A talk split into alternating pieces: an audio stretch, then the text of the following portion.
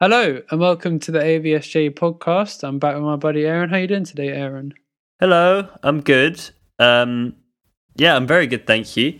We've just had an interview with new artist Pixie Cola. Mm-hmm. No Joe anymore. So Yeah. forget about Joe. He's old news. you might never see him again. Yeah, you know what though? We're probably I said this on the last pod. Everyone's probably gonna message us like, bring back Joe, bring back Joe. yeah, especially for that last episode, like it really highlighted how much we were hiding him behind the scenes. when we bring him to the forefront, he performs. yeah, to be fair. To be fair. Um, but yeah, we had interview with Pixie Coda. She is releasing her new EP, You're Living in Pixie World Volume One. Um and yeah, we got a sneak peek of it. We got to listen to it early, chatted about all the songs on it. Yeah. Um, You'll also get a sneak peek of it if you listen to it on the first day. It comes out in two days mhm. if you're keen enough to listen to it on the first day, um, which is the 19th of February. And we'll let you have like a little peek into some of the tracks, all Yeah. the tracks even. We went through all of them, did a breakdown, got to know her a bit better. Um, yeah, she just gave us a bit of an overview about everything. Hmm. Yeah, it's an EP very much about uh, contemporary love, as she says. So lots Mhm. of themes explored about that, and yeah, for all the like R and B and neo soul jazz kind of fans that we have, I feel like this will be right up your street. Yeah. Um, so enjoy. yeah. Also, shout out Danny Sanchez because she found us through you. So coming through for us post interview. Yeah, again. so thank you, Danny. So yeah, enjoy the episode and see you later.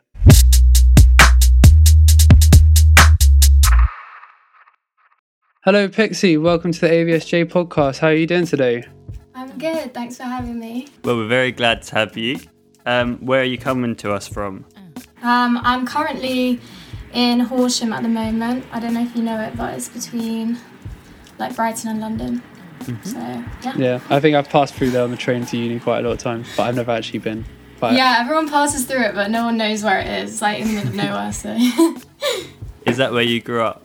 Yeah, yeah. So I've I've lived here all my life. Um, but yeah, I should be in Leeds right now, but obviously because of COVID, Hmm. it's not quite happening. So yeah. Well, we always like to start um, with some quick fire questions. There's no pressure on these questions, okay? Just answer with the first thing that comes to your mind. Some of them will be obvious to you because they'll be from your life, so it'll be helpful. Um, Jules, do you want to do the first one? yeah. Okay. First question: Do you play any instruments? No. I only sing. I wish I could, but I can't. Um, second question: um, What artist do you most look up to?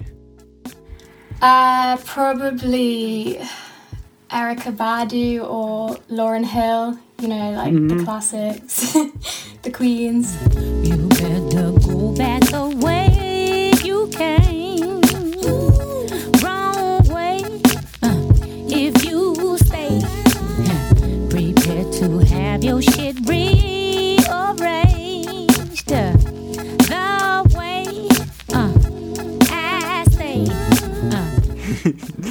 Two great answers. Uh, Kanye West or Jay Z? Kanye, I think, just because I listen to more of him. Is that bad? I don't No. know. I don't, it's not bad, but I think you might be the first person we've asked who said Kanye. That's probably because I'm uncultured, you know. it's because I just hear more of his songs. I don't really listen to Jay Z to be honest, Oh, unless really? it's with That's Beyonce. So yeah, Fair enough. We actually saw we went to the on the run tour with Jay Z and Beyonce, yeah. you. and No she way. was amazing. To be fair, Yeah. uh, dream collaboration. Uh, I actually don't know. I I feel like I'm not even at a point where I'm even thinking about that yet. But I don't know. I really look up to Jorja Smith, like so maybe, but I feel like she definitely outshined me. So So I want someone worse. yeah, yeah. No, I don't know. Um, yeah, I haven't really thought about it. I'd have to. I'd have to think about it a bit more. But yeah. All right. Fair enough. What is the best book that you've ever read? Um, it's it's a really like soppy one. You probably haven't heard of it. it's called Delirium, and it's like it's like a love story, and it's I read it when I was like 14 and I read it like three times because I was like, wow, it's just like so beautiful. And it's where love is like a disease, so they treat it as a disease, and it's really Uh-huh. cool. Um, but you probably wouldn't be into it, to be honest. But um, yeah, I don't really read anymore, which is really bad. But Do, you- do you want to ask the last one? Is this your favourite one? Okay. uh, pizza or pasta?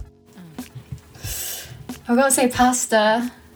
Fair Everyone enough. says pasta. I don't I know don't, why. I don't eat pizza that much anymore. I used to love pi- pizza. Like I used to rinse it, but now it's now it's just pasta. Pasta. I feel like it's more versatile. You know.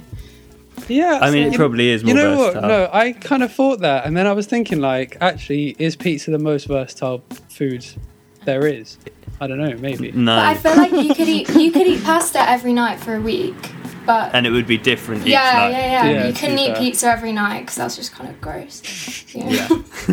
To be fair, my dad, my dad told me that if we didn't live here, he would eat pizza every night. If he lived here on his own, I was like, "You're actually Jules, mad. You're actually Your dad mad." needs to grow up.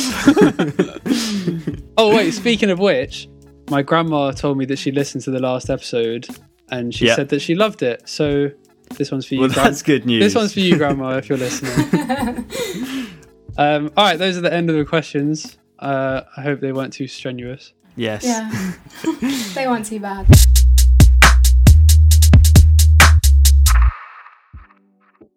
Let's get into a bit of a background on you um, and kind of your experiences. You said you grew up in Horsham, Mm-hmm. and then are you now going to uni in Leeds, or have you just? Yeah, I'm Like in my Leeds? I'm in my third year at uni in Mm-hmm. Leeds, and I do psychology, so it's pretty different from music. But I kind of Mm-hmm. went there because I knew like the the Leeds music scene is is pretty good, Mm. so I went Mm-hmm. there like with the intention of hopefully singing there, which is what I did. So yeah, Mm-hmm. Yeah, I know. To be fair, I know quite a lot of people who like do music outside of uni, and almost none of them actually do music in uni. So that's not that surprises me. Um, but yeah, like growing up in Horsham, like as you said, like um, were you always kind of into music making there? Like, were your family kind of encouraging you to get into music, or like how did you start getting into it? So my family are literally like they don't do music at all. So it I like they both my parents are tone deaf, like they can't sing at all. So I don't know where it's come from. Um, but when I was younger, I, I like always wanted to sing. Like it's a bit of a cliche, but it's true. like, um, and then I like begged my mom to like go to these little like drama groups and stuff like that. And then um, I always did it at school and stuff. I was more of like a performing arts girl. Like I was more into musical theatre than songwriting. And then um, I went to like a drama school college type thing. Um, and I don't know if you've heard of it, it's called Hurtwood House. Um, nah, but it's, um, yeah, they do a lot of drama there. So I went there and still did musical theatre. And then it got to like second year of college and they were like, everyone was talking about drama school and like um, auditions and stuff like that. And I was like, oh shit, like I don't think, because I can't dance, I've got two left feet. So um, I was like, yeah, I don't think it's for me. Um, so then, yeah, I just decided to go to uni and like leave like little town of Horsham and like step into the, the big world. just chatting Big shit. world of Leeds. Um, um, but yeah, I think it was like definitely a step away from the musical theatre side of things Yeah. and more more mm-hmm. into like songwriting and so yeah. Yeah, so I was mm-hmm. going to ask, like, when you were doing it in musical theatre, like, were you kind of learning to sing, like, for the stage, like for? Yeah. But then when you came to Leeds, then yeah, you kind of started to learn how to do like more, like R and B and neo soul and that kind of thing. Yeah, it was definitely like we were trained to sing musical theatre. Um, and I was also classically trained as well. So um, it was like we pro- probably had training like every day. Um, but on the side, like I always loved like jazz and pop and, and R&B. Um, and then yeah, I just kind of I wrote because there were there were they did have a music production course, um, like for A level, at the place. So I knew a couple people who like wanted my vocals. Um, so that's when I like wrote like my first song and it was like on a trap on like a trap and it was literally like um it was called You're the One That I Love. And like it was alright, but like Mm-hmm. the the chorus was literally like, You're the one that I love, you're the one like over and over again. And like I listened to it back now, it was on my SoundCloud, I was like, I have to take that down. the beat was sick, but I just like that was like my first venture into like Yeah. proper songwriting. So Such a dramatic shift from musical theatre to trap straight away. I don't think I was ready. I think that's why um yeah, it wasn't it wasn't great. It was alright. It, it wasn't terrible, Mm-hmm. but yeah. And before that, had you was that the first song you'd ever contributed in terms of writing? For? No, um, there was there was uh, my friend Phil. He for like he did music production as well, so he like asked me to do write a song for him, but that was like jazz blues type stuff.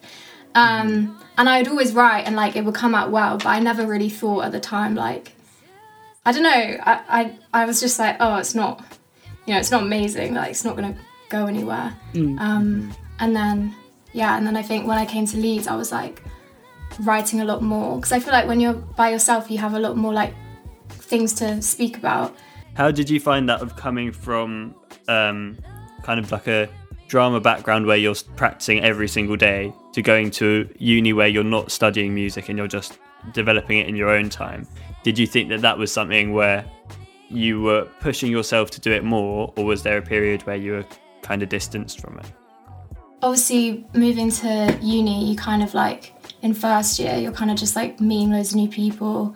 Um, but on the side, I definitely did try to keep it up. Like any gig I could get, I would always do it. Like, and then it'd be like the one I did with um, Sidders, there was like there was literally like seven people there oh, for Oh, my really? set, and it was like it was like I was first on, and like it was my cousin who is like two years above me, and her some of her friends, and then like some of my mates that I met, Yeah. and like and like it, it was good like it was like a learning curve you know because like at that point mm-hmm. i didn't really care about how many people came to watch i just wanted to like mm. sing at any opportunity i could which i think i did like and that like allowed me to meet the people i have now so yeah Yeah, it's quite interesting. I feel like I've seen interviews with like um I don't know artists and musicians where they say those like seven people gigs are the ones that where like you've really really learned stuff from.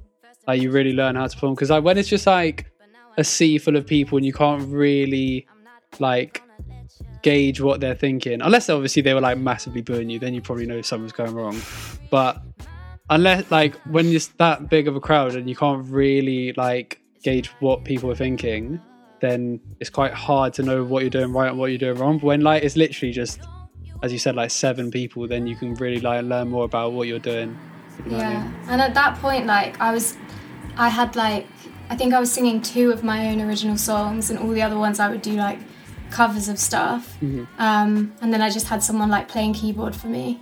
And it was like actually like really cool to do such an intimate gig. And i feel like if like obviously you've got to start somewhere and like if it was a big crowd i'd probably be like more overwhelmed. But yeah it was it was a good experience. Like i wouldn't change it at all. So. Um, and speaking of gigs that you've done recently, obviously a few months ago you did a stream for Nando's. How did that How did that come about? What was going on there? Um, I did a gig ages ago in first year for uh, this guy called Louis who does marketing. So it was for like a clothing brand, and I like went and sung in this like rooftop place, and there was like clothes there and stuff, and it was very like small and intimate. I, I don't know how I ended up there, but yeah. and then uh, we stayed in touch since, and then. Um, he was like looking for artists to come perform for the Nando's live stream because I think they're like marketing for them now. Um, so he just like dropped me a message like, "Oh, like, would you be interested?" And of course, I was like, "Yeah." Um, and then just went up to London for the day, got free Nando's. um, We'll and pay you in Nando. yeah. and um, yeah, it was it was actually really nice. Like we went to like Nando's Yard, it's called, and it's like a like secret kitchen, like secret location, and yeah, just like had my backing tracks and performed some of my songs. So it was it was really cool. It was really fun. Because in the video, like obviously there's Temple from the new EP, which we'll get onto later, but there's also like quite a lot of other things that I hadn't found like on Spotify or SoundCloud or whatever. Yeah, Um, yeah. So yeah, like what? Where are these songs? they are um, not out yet. um, I've yeah, I did Berlin, Yeah. which we're hoping to release really soon yeah. um, as well. And then the other two, what did what did I do? I I did Don't Start a War, and I think she likes me. Yeah. I think she likes me is gonna be on the second EP that I'm gonna release. So all these songs are like literally ready, um, but obviously because of COVID and everything, like it's just taken such a long time to record and then get things done because we can't like really see each other. Um, so yeah, I've just been sitting on songs for ages to be honest. Yeah, that was something I was going to ask because in the Nando's performance, you say that the EP will hopefully be out by Christmas. Um, it will be out on the 18th or 19th February. 19. 19th, so two days after this comes out. Mm-hmm. Um, were you severely pushed back by COVID? Was it a personal choice to push things back? I think it was a bit of both. Like, um, everything got pushed back. I wanted it to be released by the end of last year. Um, and then obviously there was Christmas and stuff. And then we were going to release it in December. And then we were like, will it get as many like streams or whatever because everyone's going to be listening to Christmas music? And I was like, oh shit, like I didn't even think about that. Like, everyone, no one wants to hear an EP like around Christmas. Like, it's all about, it's all about like winter and stuff and Christmas. um, and my mum was like, oh, release a Christmas single. And I was like, for God's sake.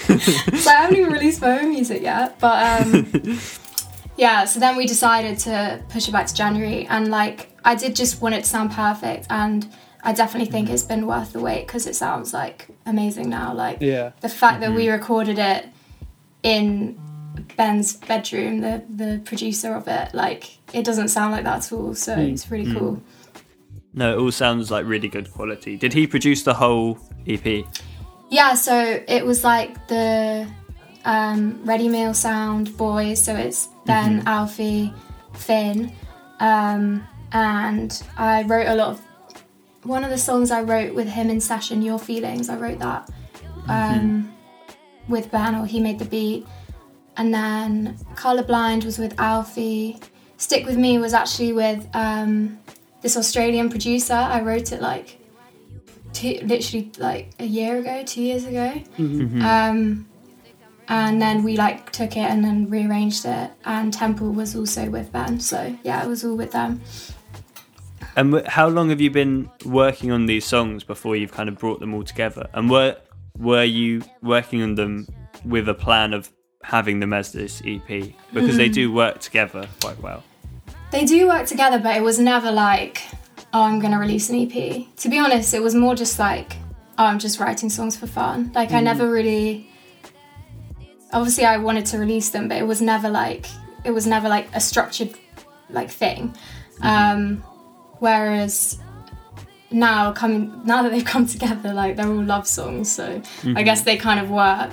Um, but I'd say that that's kind of like my genre, and that's what I like to speak about. Um, So that's why they've kind of all come together quite well, I think.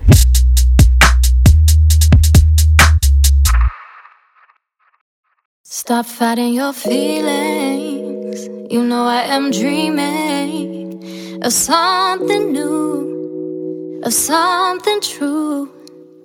This is the dilemma. You try to be clever by keeping things loose. Don't you know we're on the move to feeling good? Nah.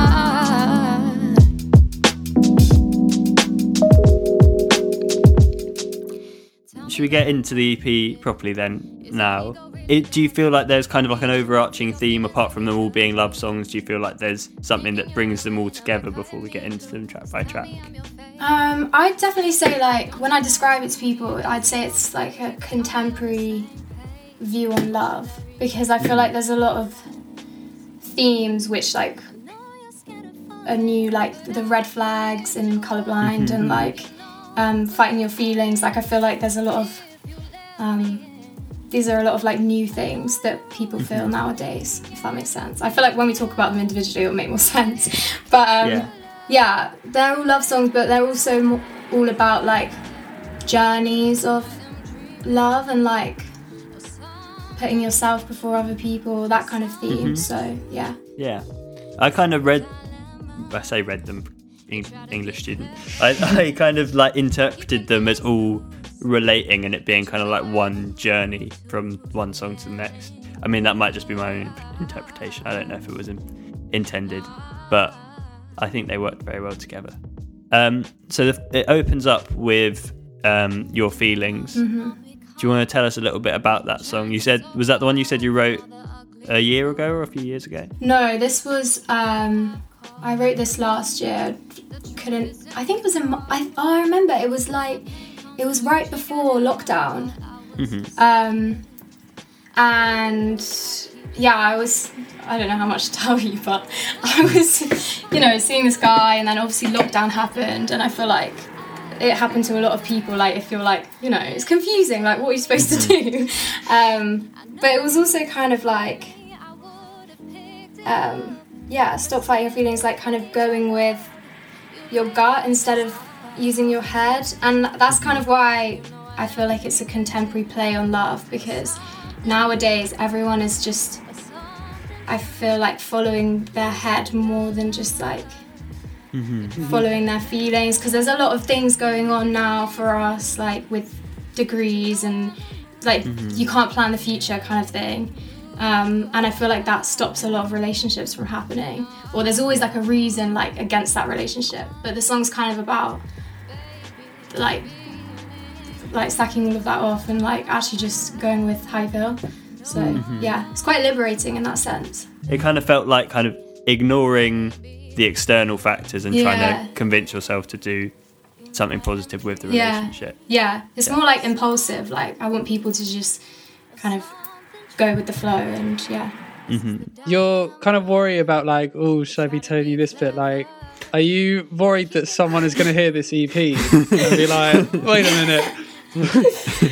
Um, to be fair, I mean they're all love songs, so it has to be based on something. Yeah. But yeah, no, I'm yeah, I, I don't know how much to say. um, they're definitely they're not tailored to one person. It's more just like experience, and also seeing like my friends' experiences as well. Because there, there were so many like of my uni friends who like had the same situation with lockdown, and then like um, people going away and like being in separate places. Um, Yeah, it wasn't mainly based on that, but yeah. But there is definitely like a, a vulnerability in putting it into a song. Mm. Is that something that you were at all worried about when you were actually realizing that you were going to put it out? Mm, I don't think so because I have had that thought, but then when when I think about other people's songs that I listen to, I'm never like, oh, like what does that mean for them? Like it's more just like you relate your your own experience to their experience, and I feel like that's really nice about songwriting. Yeah, I don't think Erykah Badu was like, oh, Common might get a bit mad that I wrote this one. yeah, and it should never be like I would never put anyone else before the music. Like if the music's working, like no, you shouldn't take it personally. And also, I'm like so over dramatic in the way that I write. Like it's very like lyrical and poetic. It's it's never like real life because it's kind of a blown up version of that. Mm-hmm. So mm-hmm. Um, I will also say we have listened to the EP. Mm-hmm. This is obviously the first song on there, and instantly, like I messaged Jules and I said, the first song is like a really good mm. introduction to it. Sets it up really well, and might be my favorite song on there. Not that I should pick a favorite, but like I, I really like that as a tone setter for the rest of the E EP. Mm. yeah.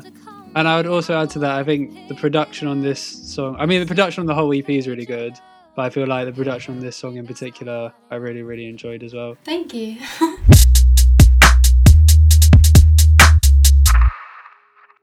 So, should we move on to track two, which is Colorblind? You kind of mentioned before about how it's introducing kind of these slightly more modern concepts in a relationship with things like red flags, um, which is all over this song. Um, do you want to tell us a bit more information about the song, kind of how it works for you? Yeah, it's kind of um, obviously the whole red flag thing is like so current. Um, Mm-hmm. and so it's kind of like a play on that like on the naivety of love sometimes or when you like you have like rose tinted glasses on it's kind of playing on that and all about um that's kind of the theme like you think everything's going fine but actually it's just you perceive it like that because that's what you want to feel It was all about the first kiss, the way you held me. I thought you treated me right. It was all about the first time with you. I don't give it up that easy, don't be prying. For real, you knew how to sweet talk. I fell right under your spell. Too soon, you opened up to me. Thought I had to do the same in return. And often it's not like that at all. Um so yeah it's kind of like you're colorblind.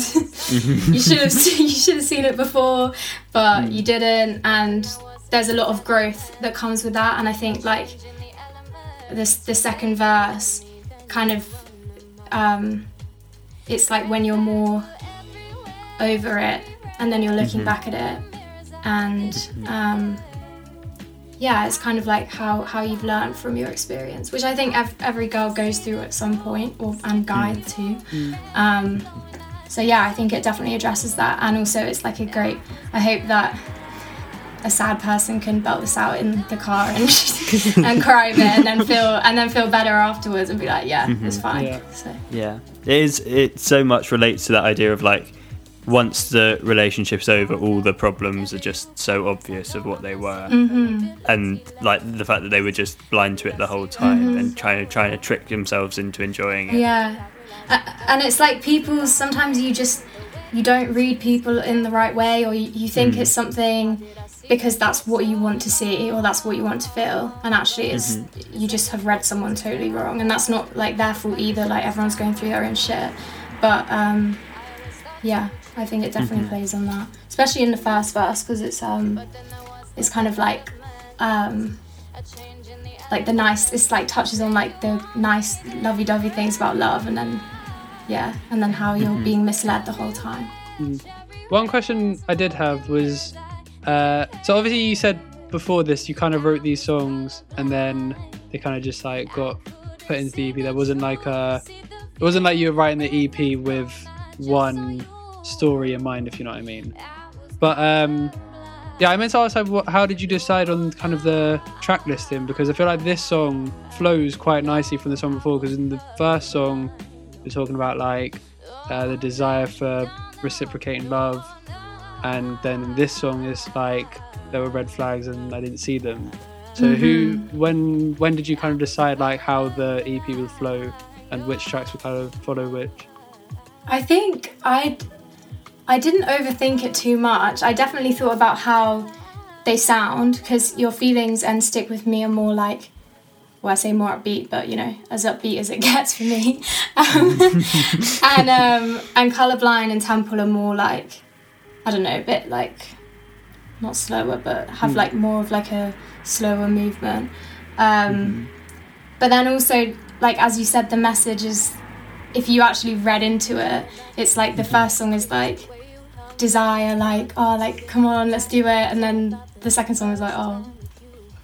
like. Should have seen that coming. yeah, yeah, and like, and then I think that is such like a, that's just how life goes, and I I really mm. like that because it's like, the first one I think gives you a lot of hope, and then the second one is like oh, um, Yeah. So yeah, and then the third one is like oh more hope. So Yeah, I kind of took it as. I mean, obviously we'll get into the other two after, but I kind of took it as like hopeful and like trying to see past the problems, and then being like, oh wait, no, there's actually so many problems, and then being like, oh, actually, maybe we can get through these things, Hmm. and then saying, uh, "No, I think I should be on my own." Yeah, it's, it's not right like to be is, people uh, anymore. that is like a 20 year old's you know love story of love like that is how you experience love when you're young. So i think it the ep definitely reflects that for sure. Mm-hmm. Definitely that like internal struggle of just not knowing what to do and not knowing which parts of yourself you should listen to. yeah and which parts you should follow because i feel like in all of the songs there is there's always like darker that you darker like meanings or like words that like you might not pick up on when you listen to it but like if you actually listen to the lyrics like some of them are like hmm. pretty deep so Stick with me. We've kind of just spoken a bit about it, and it's about how kind of well, like we said, it's a slightly more hopeful, but there's still recognition of of trouble in the relationship. Like a, it's kind of seems quite one sided, I would say, and a bit like unrequited love from mm. my reading. What would you say about the song? Yeah, I actually wrote it. This is the one that I wrote a while ago, and um, you know, I was that I, it was summer, I think, and I I was not seeing anyone, like not speaking to anyone, and um, it was kind of like me speaking about like a naive version of love, and very like hopeful, um, but also kind of like toxic in a way because like the song really like over romanticizes love i would say but like not in a good way maybe. Like if you actually listen to the words like that's not how a relationship works. Like it's very Yeah. like idealistic um but kind of hopeful at the same time like and that's kind of where i was at it like at that time so. Stuck in a rut and it's all because of men. Finally, it might be best to start forgiving. I know it's hard to break away from habits. So I might just stick with you. You're like a spell that's always over me.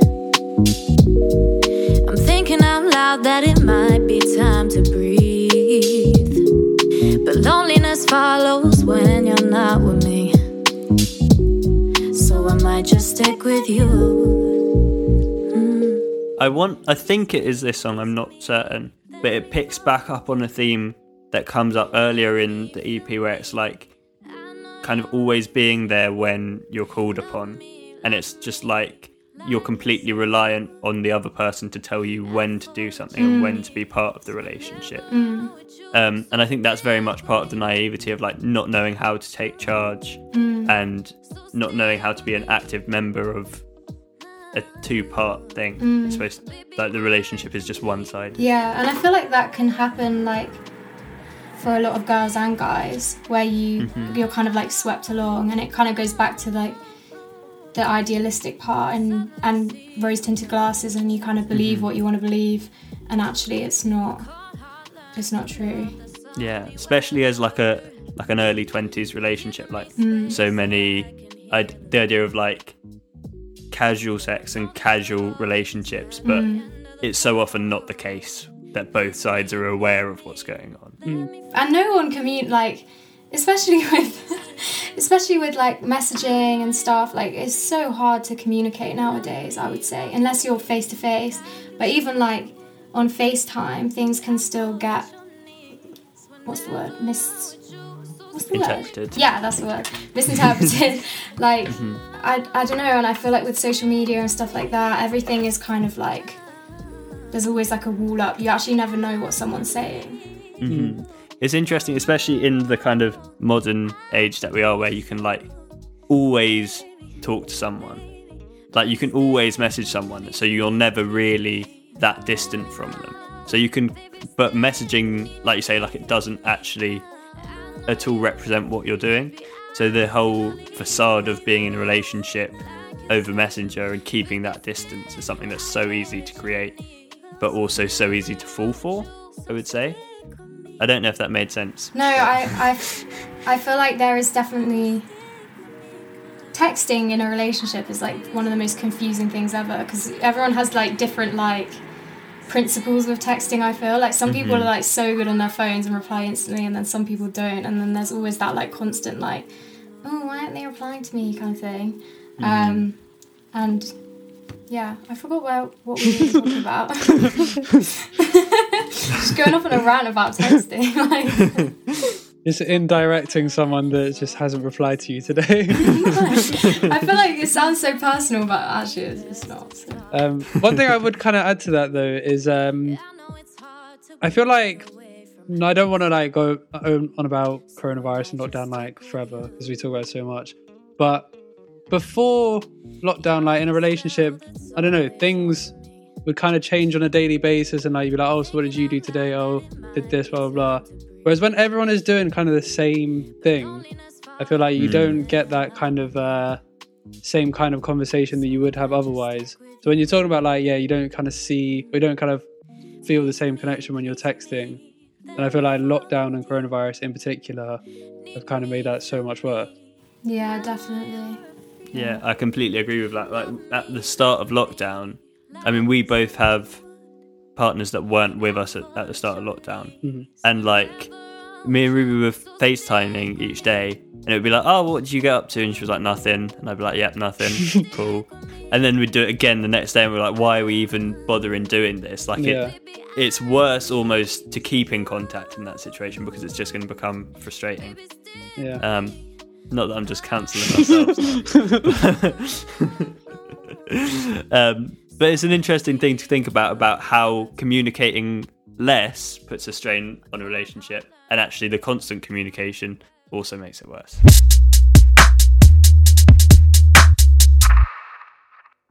Moving on to the last track, Temple.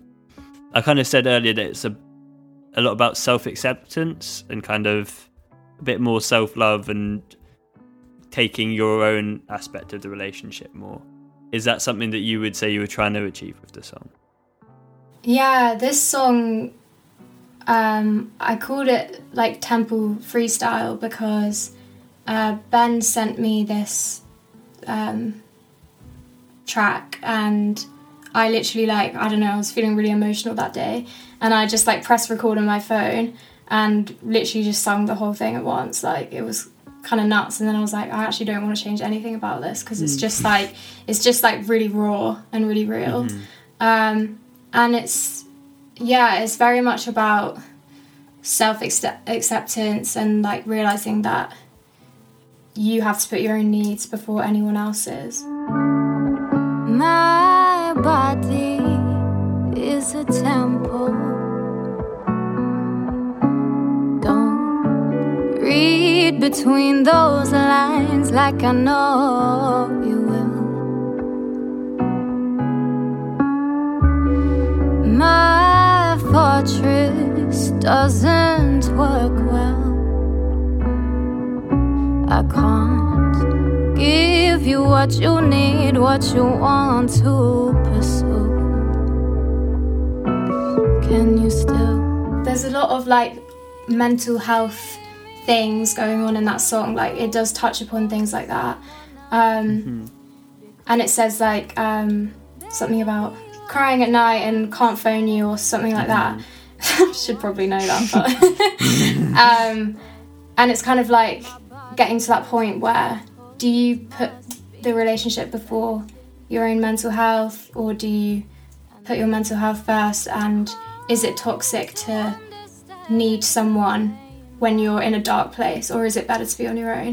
And that the conclusion of that song is like it's better to be on your own. Like and i i do think that like if you're in a dark place it is obviously it's nice to have someone but it is better to like sort your own shit out and and figure yourself out. So that's kind of what it's about. Mhm.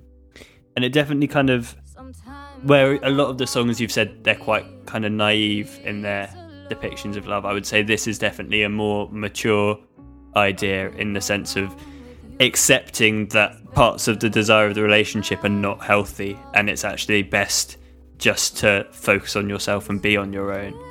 Um, which I don't think is something that you get that often in music, no personally. Uh, it is a, it is a very vulnerable song, and like the people I've shown it to are like, "Whoa, that's like a like it's hard at the end. And like when I showed it to my mom, she was like, "You sure you want to release it?" And I was like, "Yeah." um, but I don't know. I think it's I I just think it's a really really important message, like for for girls and boys, like. Mm-hmm. Put yourself first, like treat yourself with respect. Like if someone's not treating you with respect, like you don't need that. Like Um, with this being a, a freestyle, in the sense that you did it all in one go, how long is your writing process normally? And like, is it something that you're working away at for a few days? And then is it annoying that you can just get a song so right straight away, and other times it's more difficult? It really depends. So, for your feelings, um, that was like I wrote that with Ben, and like literally, it just all came out the whole song, just like in a session. I was just sat on my phone. The the beat was playing on loop in the background, and I literally just like wrote it. Um, which is like the best thing ever. Like it's, it's so cathartic. Like because you just you just kind of are able to like release all your emotions at once. But um, colorblind, I think I had a session with Alfie on that and just nothing came. And then the next day he sent me the beat and I really struggled with it. It was definitely a process to get there. But then once I had it, I was like, oh, this is good now. So I think for me, it really depends. And I used to think that I wrote better when I was by myself. But now I'm getting more used to being in sessions with people and stuff. And sometimes, like, that pressure does really help to, to write well. So it, it really depends on the mood I'm in Yeah. that day, I guess. And I guess if you're doing sessions with kind of the same people over and over again, I guess with some of these songs where they're particularly vulnerable and you're doing a session with someone for the first time, you'd be like, I don't know if I want to like Mm, show myself that much, like reveal this, myself so reveal so much of myself in front of someone I don't really know. Then I guess like as you get to know these people more and more, probably becomes quite easier. I don't know. yeah, definitely. Because you, you kind of realize as well that it's more about the music. And I think you learn that, like, the more sessions that you do with different people, it's like the producer doesn't really care what you're singing about, like, as long as it's catchy and it sounds good. Like, um, yeah. And with Ben, he never, he never really asked about it until mm. like a later on when we were like putting it in the EP and stuff. But, but when I write stuff, he's never like, "Why'd you write that?" Unless it's like a mm. really bad lyric, which which he's done to me before. I think I said like, "I'm yawning" in in one of my in one of the songs, not on the EP, obviously. and he was like, "I'm yawning, really?" And I was like, "Yeah." Um, and with the EP being volume one, what are the plans for future releases? Is it going to be linked to future releases, or, or is it just going to be more of a similar style? Um, so there is going to be a volume two, and these are some of them were played on Nando's as well on the live stream. Um, so that all songs that I wrote last year as well, um, and we just figured like if we split it up, it would just be easier to like promote each one, and then because it was quite difficult to put them into the four, eight eight songs into like split them apart. Um, So a lot of thought went into that as well for me. Um, so there is going to be a volume two, um, but in between that, we're going to try and do like a beat tape type thing. Because I'm definitely delving more into um, like hip hop, like lo-fi hip hop type stuff at the moment. So I think there'll be like a few singles or a beat tape in between.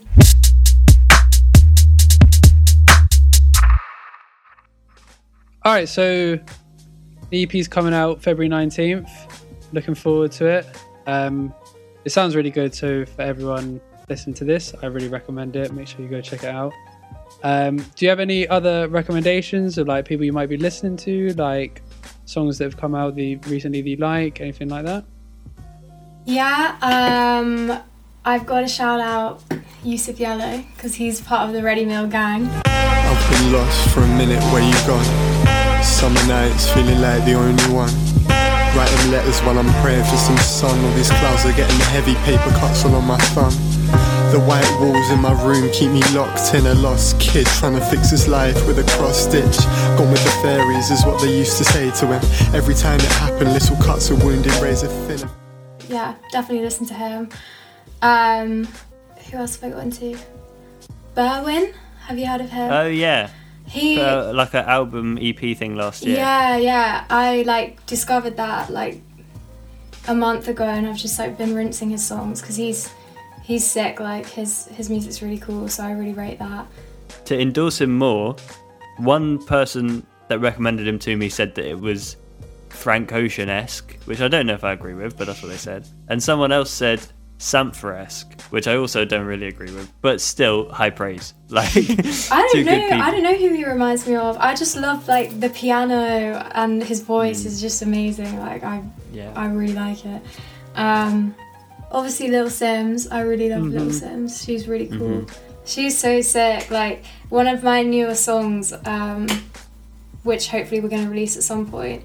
I gave rapping a go, but I don't know if you'd call it rapping. It's more like spoken word. But like, mm. yeah, she, yeah, I, I really rate her. She's really cool. Mm-hmm. Um, Summer Walker as well.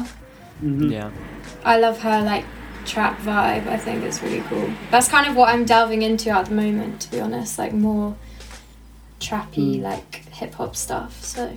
So have you been yeah. recording more tracks recently, like whilst these ones have been kind of being prepared to be released as well? Yeah, like the I don't I guess I wrote most of these literally last year, like March, April. And then because I'd been I was back at uni from September, like back in Leeds. So I was having sessions with um, Ben quite a lot, even though probably weren't supposed to, but keep it low key. Um, Jules, what recommendations have you got this week? Um, this week, well, I think last Friday, Van Jess put out an EP. Um, mm-hmm. Van Jess, they're like two, I think twin sisters, or maybe just sisters, I don't know. Who, yeah, do like R and B and this kind of thing. And I feel like I've spoken about them quite a lot on this podcast, but. Yeah. New EP. I need to remember the name of it actually. Um, Homegrown, Homegrown by Van Jess. Lovely. Popping EP. I really, I really, really recommend it. Yeah. Joe said it was good as well. Um, my recommendation is an EP from last year that I only just found called Dumb Days. Days like in a days rather than like day and night. Um, mm-hmm. By someone called Alana. But it's A L A N N 8 H. But I think it's just still pronounced an Alana. She's like um, from Bangkok and Quebec. I think she lives in Canada now, and it's like kind of neo soul kind of poppy, but like just really nice, relaxed vibes. Um, mm-hmm. really well written songs, I would say, like quite good concepts that come across really well. It's just good vibe all round. Hmm. Uh, yeah, that's what I got for have you. to check it out. Please do, Jules. all right, yeah, I think that's that's a wrap on this episode. Mm-hmm. Pixie, it was lovely to have you on and talk yep. about the new EP. Yeah, thank you so much for having me, guys. That's all right. Very much looking forward to the release, and I hope it goes very well for you. Yeah. yeah, me too. I should also specify you're living in Pixie World Volume One. Is oh yeah. I don't know if we said that enough times. Yeah. um, yeah. Yeah. So go check that out. February nineteenth. Um, it's really good. Uh, we both recommend it. Is it coming out on all platforms, all Spotify? Yeah. Okay. Yeah. Well, we don't need to specify Everything. that then. coming out everywhere. everywhere. all right. Bye. Bye. Peace out.